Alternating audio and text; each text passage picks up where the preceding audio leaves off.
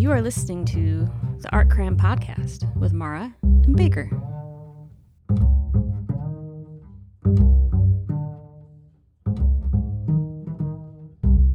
My favorite piece of art I've seen this week was your improvisational marionette dance in the living room yesterday. I was feeling myself, yeah. Not literally, but you know, in my mind.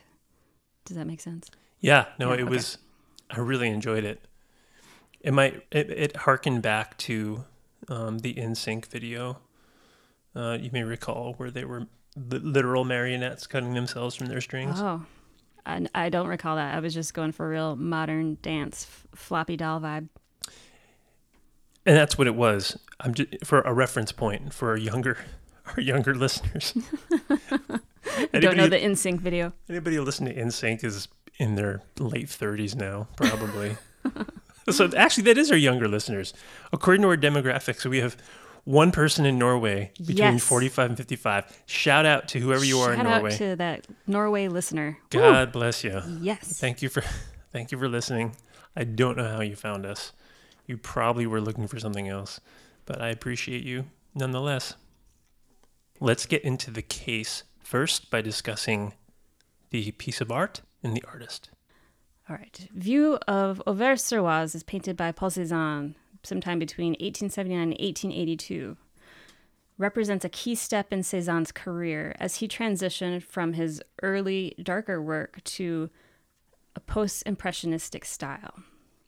Cézanne may now be considered one of the most important artists of the 19th century, paving the way for modernism and gaining followers of the likes of Matisse, Picasso, and Kandinsky but he was ignored and even rejected for most of his career.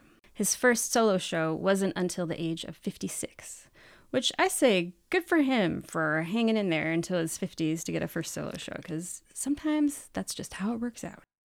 I had read that he tried to get his art in the annual, uh, what is it, Exhibit de Paris to the Paris Salon, the annual Paris Salon, which is like the big deal to to be recognized. Yes. It was kind of a big deal. You got into that every year. They decided what art was important, but they were very traditional. and he didn't get in No. for a long, long time until basically like his friend got him in or something like that. Well, they rejected a lot of paintings that are masterworks now. While Cézanne was struggling in his 30s to gain a toehold in the artistic community, the artist decided to move his whole family to Auvers-sur-Oise, so there's a region in France, at the suggestion of his dear friend and fellow painter Camille Pissarro. Um, it was Pissarro who pulled Cézanne towards nature, away from expressionist painting, the palette knife excesses of Courbet, and what art historian Roger Fry called artistic madness. Well, after he left town in early 1874, Cézanne would continue to paint landscapes inspired by Auvers-sur-Oise. One of these was the painting that ended up in the Ashmolean collection, which we're going to talk about today. For me, researching Cezanne just made me crazy about Pizarro. How do you say it? Did you do you have a pronunciation key for Camille Pizarro? Well, get, get the computer to say. Pizarro, uh, uh, Camille Pizarro. Pizarro. Camille Pizarro. Camille? Pizarro. Pissarro. Pissarro. What do you say? Camille Pissarro. Do we have the correct pronunciation? Well, You're asking me? I came here to ask you how to say Camille Pizarro. Camille Pissarro. Camille Pizarro. Pissarro. Camille, Camille Pissarro. Camille Pizarro. Pissarro. Oh, I like that little panda's doing it. Camille Pizarro. Camille Pizarro. Camille Pizarro. Hey, hey, Pizarro. Okay, Camille, hey. Camille Pissarro. Come, come, come, come, come, come, Pizarro. You Pizarro. You Pizarro. The, my entire uh, exploration into Cezanne ultimately just made me become an enormous Camille Pizarro fan. Right. I love Pizarro, Bess. All right. I'm Did- excited. I, I I can't say I had heard of him, or I'm sure I read him on a placard looking at a Cezanne or a Picasso or a Matisse or anybody who was part of that group. you would and have seen one of his paintings somewhere we've been at some point. Yeah. I've, he definitely doesn't get as much press as all the younger kids in that group, Mm-hmm. right?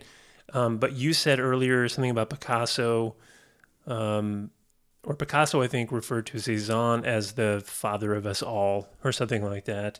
But then Cezanne references Pizarro, Pizarro, Camille Pizarro, Yeah. as the father of us all. So it kind of all, not it, not that it all started with him, No. but it all of it owes a tremendous debt to Pizarro, and he was apparently in Pizarro was incredibly generous.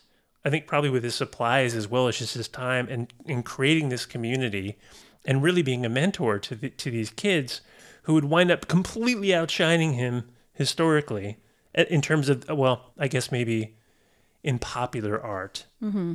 The more hardcore artists or Just like academics, I'm sure. Artists' legacies. Yeah. Yeah. So I absolutely uh, fell in love with Pizarro.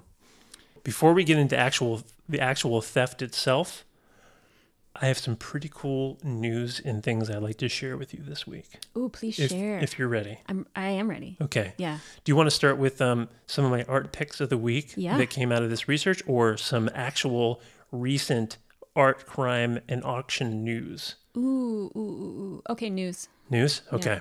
All right. My first news item. The uh the Gurlitt Trove. Do you know what the Gurlitt Trove is? You know what it is, you might not know the name. Does the name sound familiar? No.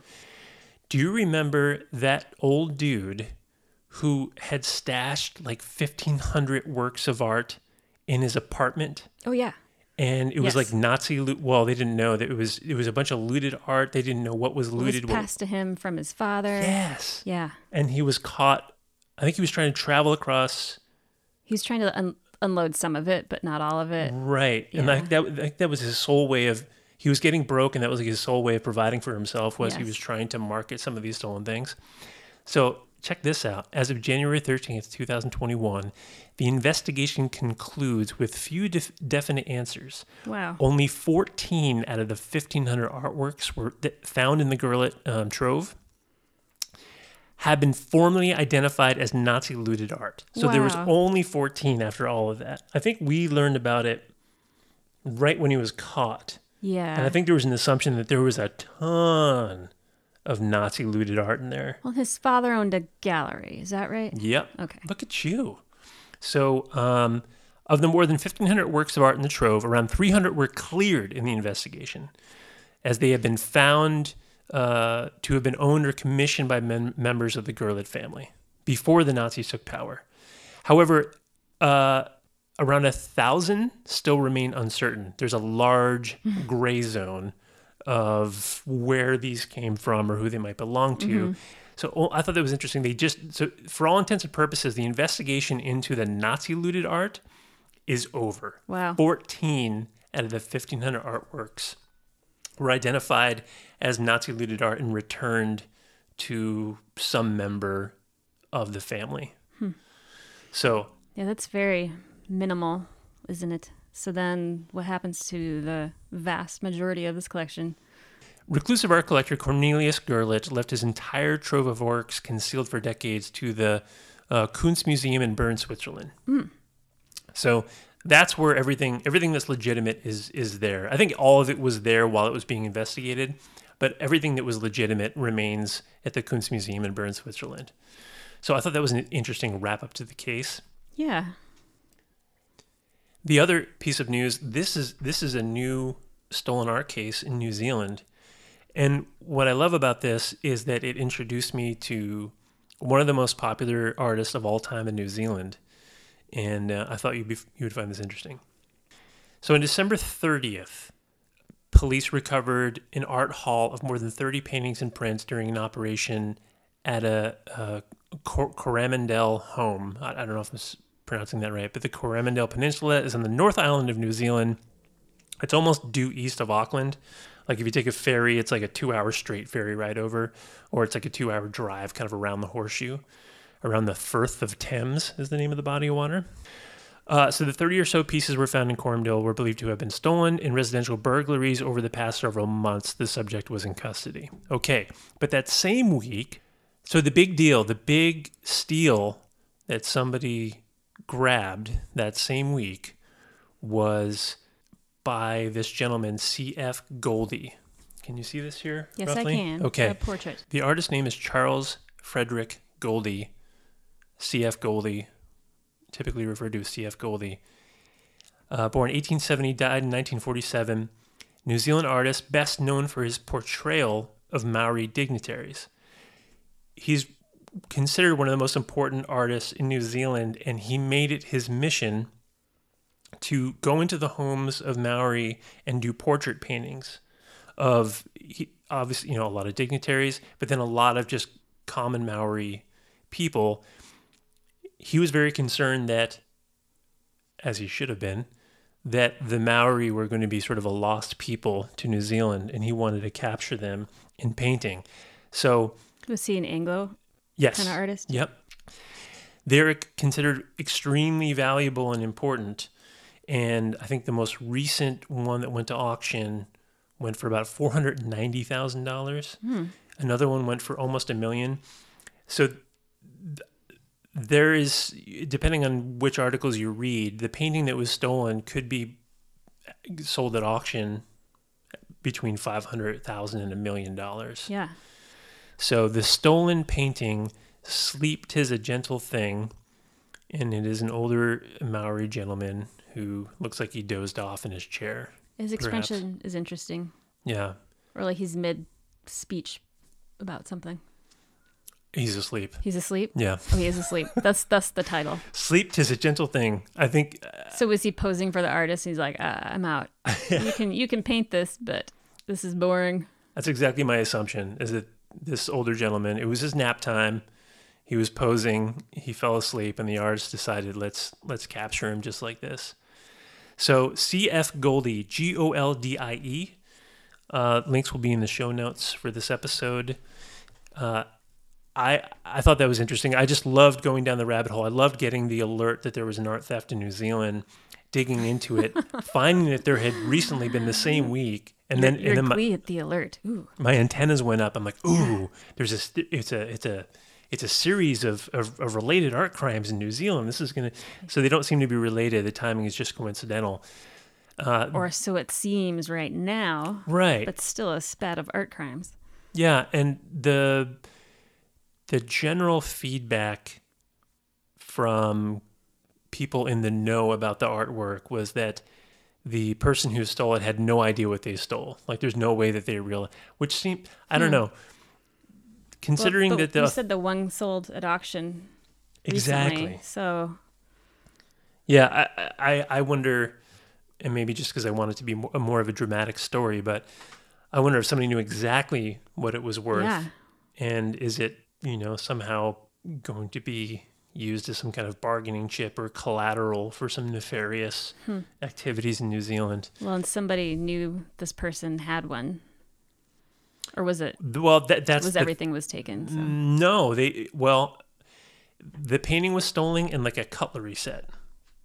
Oh. I, I think the cutlery set was just like a. Uh, yeah, that's a barely an add-on. I mean, it seems like this is targeted. Yeah, I think they were like, let's take the painting. No, no, no. We got to make it seem like, Well, let's grab that silver. yeah, Maybe we ma- it down. make it seem like it was just, we're just stealing whatever. So just grab some other silverware or something so that it doesn't look like we're coming after the painting itself. Yeah, I mean, the silverware is not much of a haul. That's probably scrap. So those are the two big um, news articles. There's a couple, uh, I found a couple. Uh, the There was a copy of Batman number one from 1940 that uh, sold at auction and is the number two. Let's see. It sold for $2.2 million. Wow. The top spot in the comics market remains a pristine issue of Action Comics 1 featuring the first appearance of Superman, which sold in 2014 for 3.2 million. It's a sharp-looking cover. It is. Popping colors, strong yellow, red. Yeah, number 1 spring issue Batman. The all brand new adventures of the of the Batman and Robin, the Boy Wonder. Yeah, it's a very striking striking cover. Okay, so that that was the news that I wanted to share that I thought might be of interest. Uh, do you have any um, art finds of the week? That uh, any any art you would like to steal this week? Did you, did you come across anything? Well, I'm going to leave it where it is, but I did like to ponder on it. It has to do, it doesn't really have to do with our case, but it was painted in the town of Auvers-sur-Oise, and it's Van Gogh's um, painting of Daubigny's garden. So this garden is in the area, and Daubigny was really the father of Impressionism, and Van Gogh, and a lot of people owed a great deal to him.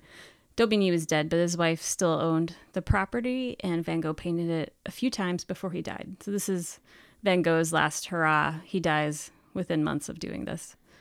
It's What is in the distance? Is that like a castle in the distance or a church off in the center distance? I think they're houses. It's really it's nice. from the inside of the garden. There's like irises and a little cat, I think, milling about. I like the depth of field of that particular photo. Speaking of depth of field, Oh, tell me about your depth of field. um, when we first talked about doing this podcast, this theft, this Cezanne theft at the Ashmolean was a genius, genius episode idea because it had brought me down. It's brought me down so many wonderful paths and connections between Cezanne, Pizarro, um, Matisse, Picasso, and then it brought me down the path of stereoscopy. And I'm saying that right because I looked it up. Some might say stereoscopy, That sounds silly. Stereoscopy. stereoscopy. Way more Greek that way. You're gonna love this. I'm so into this. I don't know. I hope hopefully you will be too. So my pick of the week is a Cezanne, and I chose the large bathers. Can you see this here? Yes, yes. He did a number of um, paintings of of bathers. He never had models, by the way, From memory, yeah. all from memory. Yeah, and cool. what's interesting in this particular um, painting, the large bathers, um, other scholars have found and picked out these different women and how they are posed as statues, real statues that Cezanne would have seen where he lived or in Paris or his travels. So some of these women are based on actual sculptures by other oh. artists that you would know the name of. Oh, that's funny. So in this particular one, the large bathers, you can see the trees are kind of bending. There's this kind of triangular Oh, yeah. view, and it just goes on. And there's sort of sections. You have the women, then you have the water, and then there's people on the other side of the bank, and then Yep. you have, and it just goes on forever. So during that time period, have you ever seen one of these old Brewster type stere- stereoscopes? Oh, yeah. Yes. Yeah. So if you've ever been to an antique store or generally an antique store or I don't know where else you would see these things, but you may see these stereoscopes where it looks like a little like a viewfinder or what, do they what do they call them when we were kids? We had them. Yeah, I had a viewfinder. Yeah, it was called a viewfinder, right? And so what it's doing is it's taking basically the same photo, but um, one, one the one on the left is slightly closer up. The the version on the right is uh, a wider view, and then when you put that into this little stereoscope or the viewfinder, for those of you who remember viewfinders, your brain creates depth and almost gives you this 3D illusion. That happened during Cezanne's lifetime, and the person who came up with this first stereoscope, he couldn't find a manufacturer in England, so he had someone in France create these, and these became very popular at the time. Cezanne was interested in new ways of modeling space and volume derived from having seen and enjoyed these stereoscope views that he was looking at. So that at. altered perspective was in his mind. Yes. So uh, his interest in new ways of modeling space and volume derived from obsession of his era and from reading Hippolyte Taine. I'm going to say Taine or Taine. And the Berkeleyan theory of spatial perception. Uh, most stereoscopic methods present two offset images separated to the left and right eye of the viewer. These two images are combined to give the brain the perception of depth or 3D, or 3D, right? So if you know knowing that now, when you look at this painting Yep. of the large bathers, it's so Yeah, obvious. you can't ignore it. It's amazing. I just and I'm I don't that stuff. I just love running into little facts like that about time and place and influences and something like this. Well, and a bit of technology, and it affects how he sees things from forever on out. I could I could see how this would become a point of contention for other artists if they're feeling fussy about the painting process, which still is how some artists are now. So he's he sees he uses a piece of technology and it affects how he wants to paint. And I don't feel like that's too different from people painting from photographs or however their plein air process works, whether they do a mock up sketch outside or don't, and then paint their landscape inside based on whatever materials they have. I saw a kind of a debate last week on Instagram where artists were saying, going back and forth about, you know, if it's basically legitimate to paint from a photograph, paint a landscape from a photograph. And one artist was like, I always paint better in my studio. Like, that's just how it is. And the other artist is like, but look at the color difference here, you know? And it's still, there's still so much judgment involved in people's process. But it, the process is unique to your brain. And sometimes you can't deny what your brain wants to do. And he wanted to paint kind of a fisheye bathing scene. And it's great, you know, and he's known for it now. On that point, in the discussion you saw on Instagram, and bringing it back to the Berkeleyan theory of spatial per- perception, and if you'll forgive me as I paraphrase brutally, the point that Hippolyte Taine was trying to make was that our ability to see three dimensionally or see or notice that when we look out a window that the house that's 40 feet away is 40 feet away and the tree that's 60 feet away is 60 feet away and that the Puget Sound that we can see is however you know a mile away or something like that that those calculations are all built over time and it's all um, it's all assembled information in our brain anyway so it's not we are not seeing the world naturally in the first place Oh, we're seeing it in brain layers. yeah. Oh, exactly. brain layers. We're seeing this in brain layers. And that that was really his point. And so when you told me about the debate you saw on Instagram, it made me think of that conversation back then. And it also gives me the feeling of like, well, who cares? Like who Yeah. who cares what the source is? Who cares what the medium is? Like there's constraints and opportunities in all of them. Right. Yeah. And how your painting turns out is up to you in the end. It's not the images you were looking at, the technology you were using. It's can or can you not execute the vision you had for your painting. Exactement. Ouais. that was that was a hell of a sharing is caring portion of the show, if you ask me.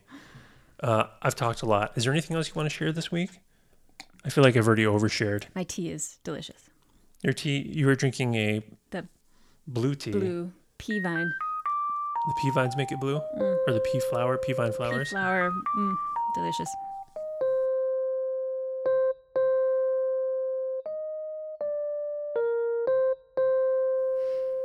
Now, it's time for the case. As the world celebrated the dawn of a new millennium in 2000, a thief broke into Oxford's Ashmolean Museum and stole Cézanne's View of Auvers-sur-Oise. It and the thief have never been found. What? Yeah. So, sometime after 1 a.m., New Year's Day. So, New Year's Eve has been popping. I'm sure it's very exciting at Oxford at New Year's. So, while the fireworks are blasting, revelers are carousing in the surrounding Y2K. streets, Woo! Mm-hmm. your computer's gonna crash.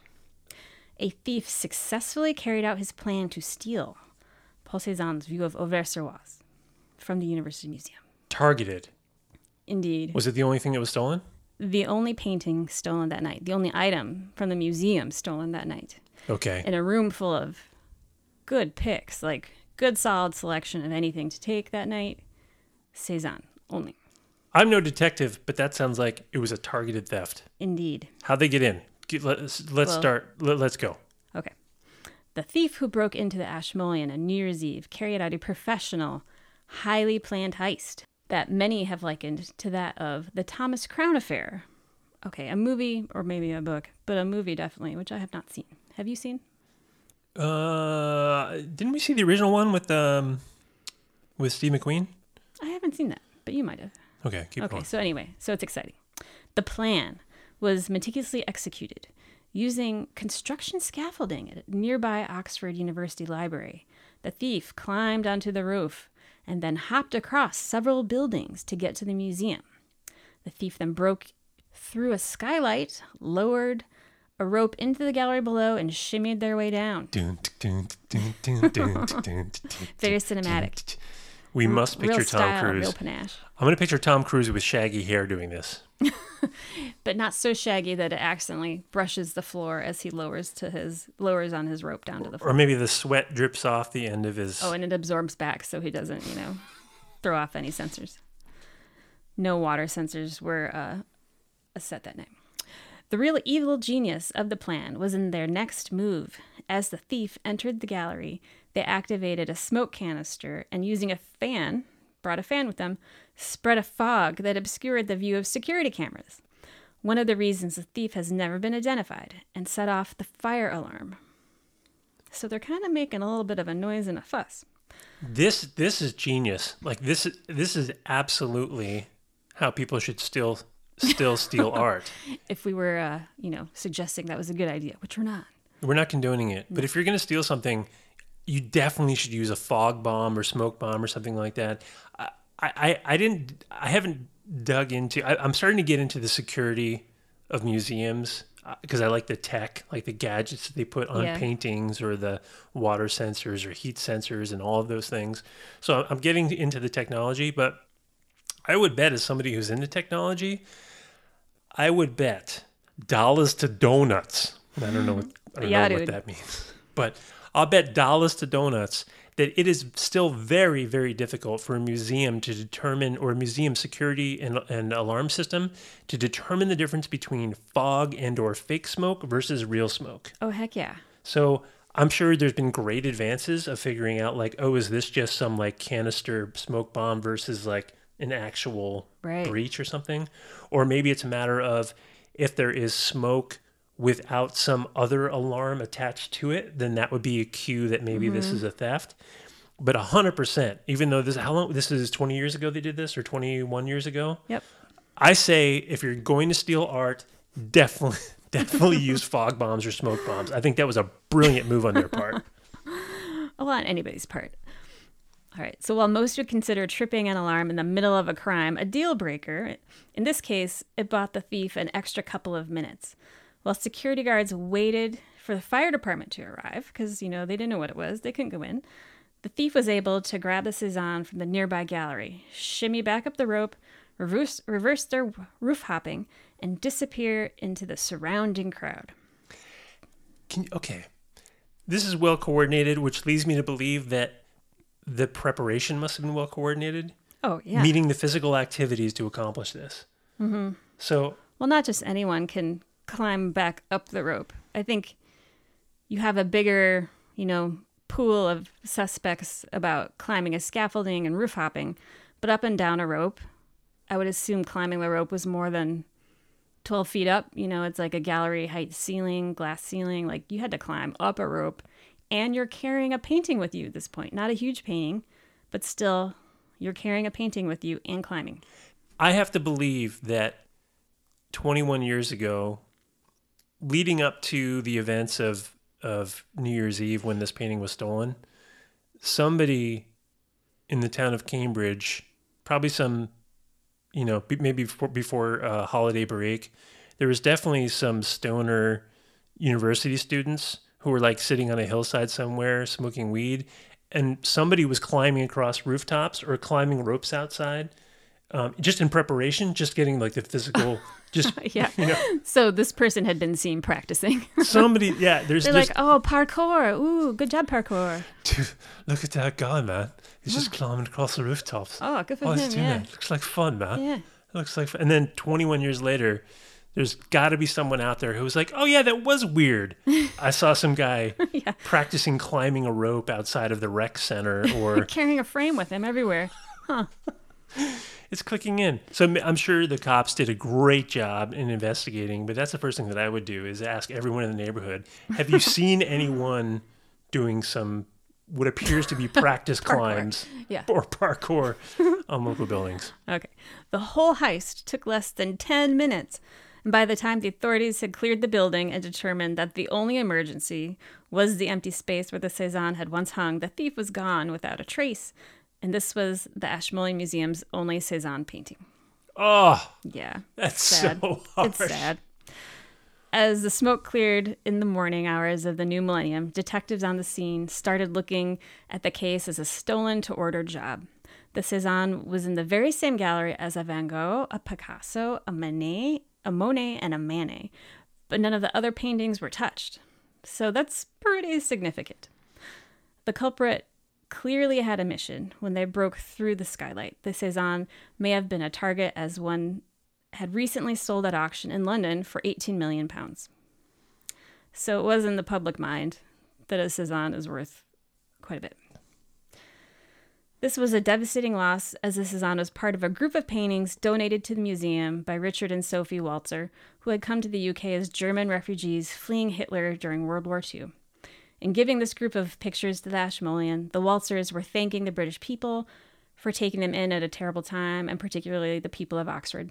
The painting is worth reportedly 4.8 million, That's and one of the most significant art heists in a in recent couple decades, and earning it a distinction on the FBI's 10 most wanted art crime list. and thus begun something they still say in Cambridge today. Only an assholean would steal from the ma- Ashmolean. Do they say that? Yeah. Oh, good. Well, you know, a lot of people have tried to steal from the Ashmolean. I have a list of other thefts and attempted thefts. Oh, really? Just through uh, since then, or throughout the ages, or until then, or keep Uh, tell me. before, before. So we have in reverse order here. So the Ashmolean was established 1683. It's considered the oldest public museum in the world, although I'm sure it was really limited to students for a long time. So there's no way just peasants were able to walk in and enjoy art. But be that as it may, um, so their collections are massive, um, and they include Picasso's, Da Vinci's, like hundreds of thousands of works. So, the museum was targeted by thieves before in 1997. A gang tried to steal a priceless 11 year 1100 year old jewel made for Alfred the Great. Again, they did this whole roof hopping scaffolding business and snuck in through the skylight, but they failed at um, stealing the jewel. Maybe they should get rid of the skylights. Just Well, a I- thought. the scaffoldings are real, apparently easy to climb. So in 1996, two 17th century French bottles were stolen. And in 1992, there was a spate of thefts. French bottles, French bottles. Yeah. still bottles. Uh, you know, they were probably easy to get, easy to sell.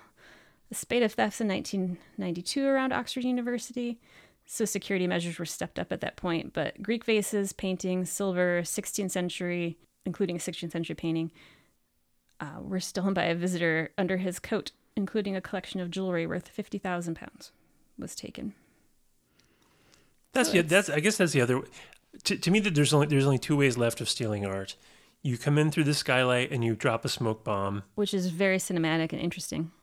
Yeah, and you can get up to, especially if you can climb that fast up to the top, or Yeah. have some kind of like cool, um, like data from the Goonies, where you can just kind of like zoom, go, go Pinches of power and Pinches get yourself out of there. Yeah. uh, or or you just do the thing where you pretend like you belong there with the clipboard Right. and you put the painting You're under just staff. yeah. Yeah. And so there's just like so many of these other art crimes, no idea where it is. Nope. No clues. No idea the identity. Nothing. Considering the, the tax and the insurance implications of trying to own one of these masterworks in the first place, you might as well steal one rather than buy one. Yeah, tax is pretty heavy and yeah. I mean, I guess it's really heavy in France. I don't know about UK, but I would assume it's pretty heavy. And if they just went door to door in Switzerland and some like in Geneva or something like that, they would probably find everything that we're going to talk about on this podcast series. yeah. It's not lost. It's just belongs to really rich people who don't want to pay taxes. well, I- love this case because, first of all, it is a very um, cinematic way of stealing a piece of art. Yeah, it's just I don't know if it could have been more exciting. Like we don't know anything about the before or the after heist, but the heist itself is very stylish. A lot of panache. And to successfully accomplish that all within, you said, 10 minutes. And to be quiet about it afterwards. Like No boasting or bragging that's, you know, thrown them, they didn't throw themselves under the bus by wanting to talk about it. Like, executed like a pro, apparently. And to, to successfully do that in 10 minutes, again, it goes back to the amount of preparation. Some, Yes. Someone, so, you cannot get that prepared without doing some kind of like public parkour type activity. Circus, trapeze. Yeah. Or maybe, I don't know, maybe they went to a, a more remote place to, to practice running on rooftops or something. The or, school of cat burglars somewhere in the south of France. Yeah. Or, ooh, this would be more fun if, if we're going to make a movie out of it. Is that the, the person who was so rich who wanted the Cezanne had built like a replica um, of the scaffolding of Oxford in a remote location? little movie set in their backyard to practice on. Yeah, they, they did a they did a scale recreation of the situation and then demolished it all before the actual Before heist we get to itself. make the movie on the set. Ah, well, and, and the other reason that I loved it so much is because um, I, I appreciate Cezanne more than ever. And he introduced me, of course, to Camille Pissarro, Okay. who I'm now I absolutely adore. For and also, if you if you see any of the self portraits or paintings I think uh, done of him, he just seems like a delightful old. He's got the David Letterman beard, and he he just by all accounts he was a very generous and wonderful person. So. Um, the the way that this case brought me down the rabbit holes and connections of one artist to the next, or um, understanding how one artist impacted or supported another, or references another as like the father of a group of other artists. Um, to me, this was a wonderful entrance into art crime and then just art history in general. Yes. Yeah, for a veritable who's who, this is a great case to start with. And on a side note, the photo that I found of Paul Cezanne, or the one I think this one's on Wikipedia too. he looks like Jason Mantzoukas, who is Adrian Pimento from Brooklyn Oh, he does look like Pimento. he looks just like Pimento. A little, Yeah. little wild-eyed. Jason Mantzoukas. He's a masshole, born in Nahant, Massachusetts. Nahant, Nahant, beautiful course he is. coastal Nahant, Massachusetts. Yeah, he looks like a asshole. So if anybody out there is looking to cast uh, Paul Cezanne, Cezanne in some historical documentary, preferably one with a lot of humor in it, um, Yeah, you should use the gifts he's been given. hire Jason Mantzoukas immediately. All right. I loved it. The Assholean who stole from the Ashmolean. Maybe that's the name of the episode. I don't know. Maybe it's a little much. But I I loved it. Thanks so much, Mara. Oh, I had one more thing to say. What? So the region itself is like a real magnet for artists. Wait, wait. What, what, what region itself? Auvers-sur-Oise. Like everybody painted there. The train came to the region in 1849. So at that point, it was only an hour trip from Paris to this region, and artists started going up there. And one of the first to do it was your buddy, uh, Charles Francois Daubigny. Do you not recall Mr. Daubigny? Oh, I, I loved him. Yeah. Yeah, because we saw that wonderful Impressionist exhibit Yeah. in that, Edinburgh. and that was boat, my and that was my painting boat. takeaway. I'm like, you guys can all have Monet and whoever Yeah. else. I'll take him. Well, he was pretty much the first to move up there. He and Corot went up there, but um, Daubigny bought property, and he invited. He's the one who started inviting people to come up there. See, it's the OGs who never get the. Like, it's always like the younger ones who get all the. Mm-hmm. They get all the posters made that hang on college students' walls. Yeah, and it was Daubigny's example to paint outside that encouraged other impressionists to paint outside. It took them that damn long deal. to just get out there and do some plein air. Yeah, so that I like that it was technology again influencing how artists paint because the train took them out of town to this lovely pastoral village that everybody just sees it and wants to paint and I'm still artists sure artists are going there today still looking at it and wanting to paint. So the train made that happen for them. Yeah, I love how we wove in technology's impact on art and art history this Yeah. episode as well. Hell of a job. Didn't even plan for that. That's how good we are. all right, Mara. All Thank you so much for the case. Thank you, Baker. Loved it. Yeah, you too. Great work. All right, thanks. If you'd like to follow us, that's a thing you can do. On Instagram, we're Art Crime Pod. On Twitter, we're Art Crime Podcast. I would have loved to have been Art Crime Podcast on Instagram as well, but somebody's just sitting on it and they won't give it up to me. So we're Art Crime Pod on Instagram, Art Crime Podcast on Twitter, and uh, where else? We have Art Crime artcrimepodcast.blogspot.com. That's plenty. If you want to follow us, figure it out. Thank you so much for listening. Ooh, and if you listen this week, we will shout out to you next week about it because it'll be very exciting for for you and us both. We won't know who you are because No. that's creepy, but we'll know where you live. Not your address. I just mean the country. Rough general area. We won't know your name. Uh, we'll know what country you're from and then the 10 year, 10 year age range you may or may not be. Yeah. And we would love to um, But that's it. acknowledge that about you. We'd be excited. Okay, until next time. Thank you. A biento.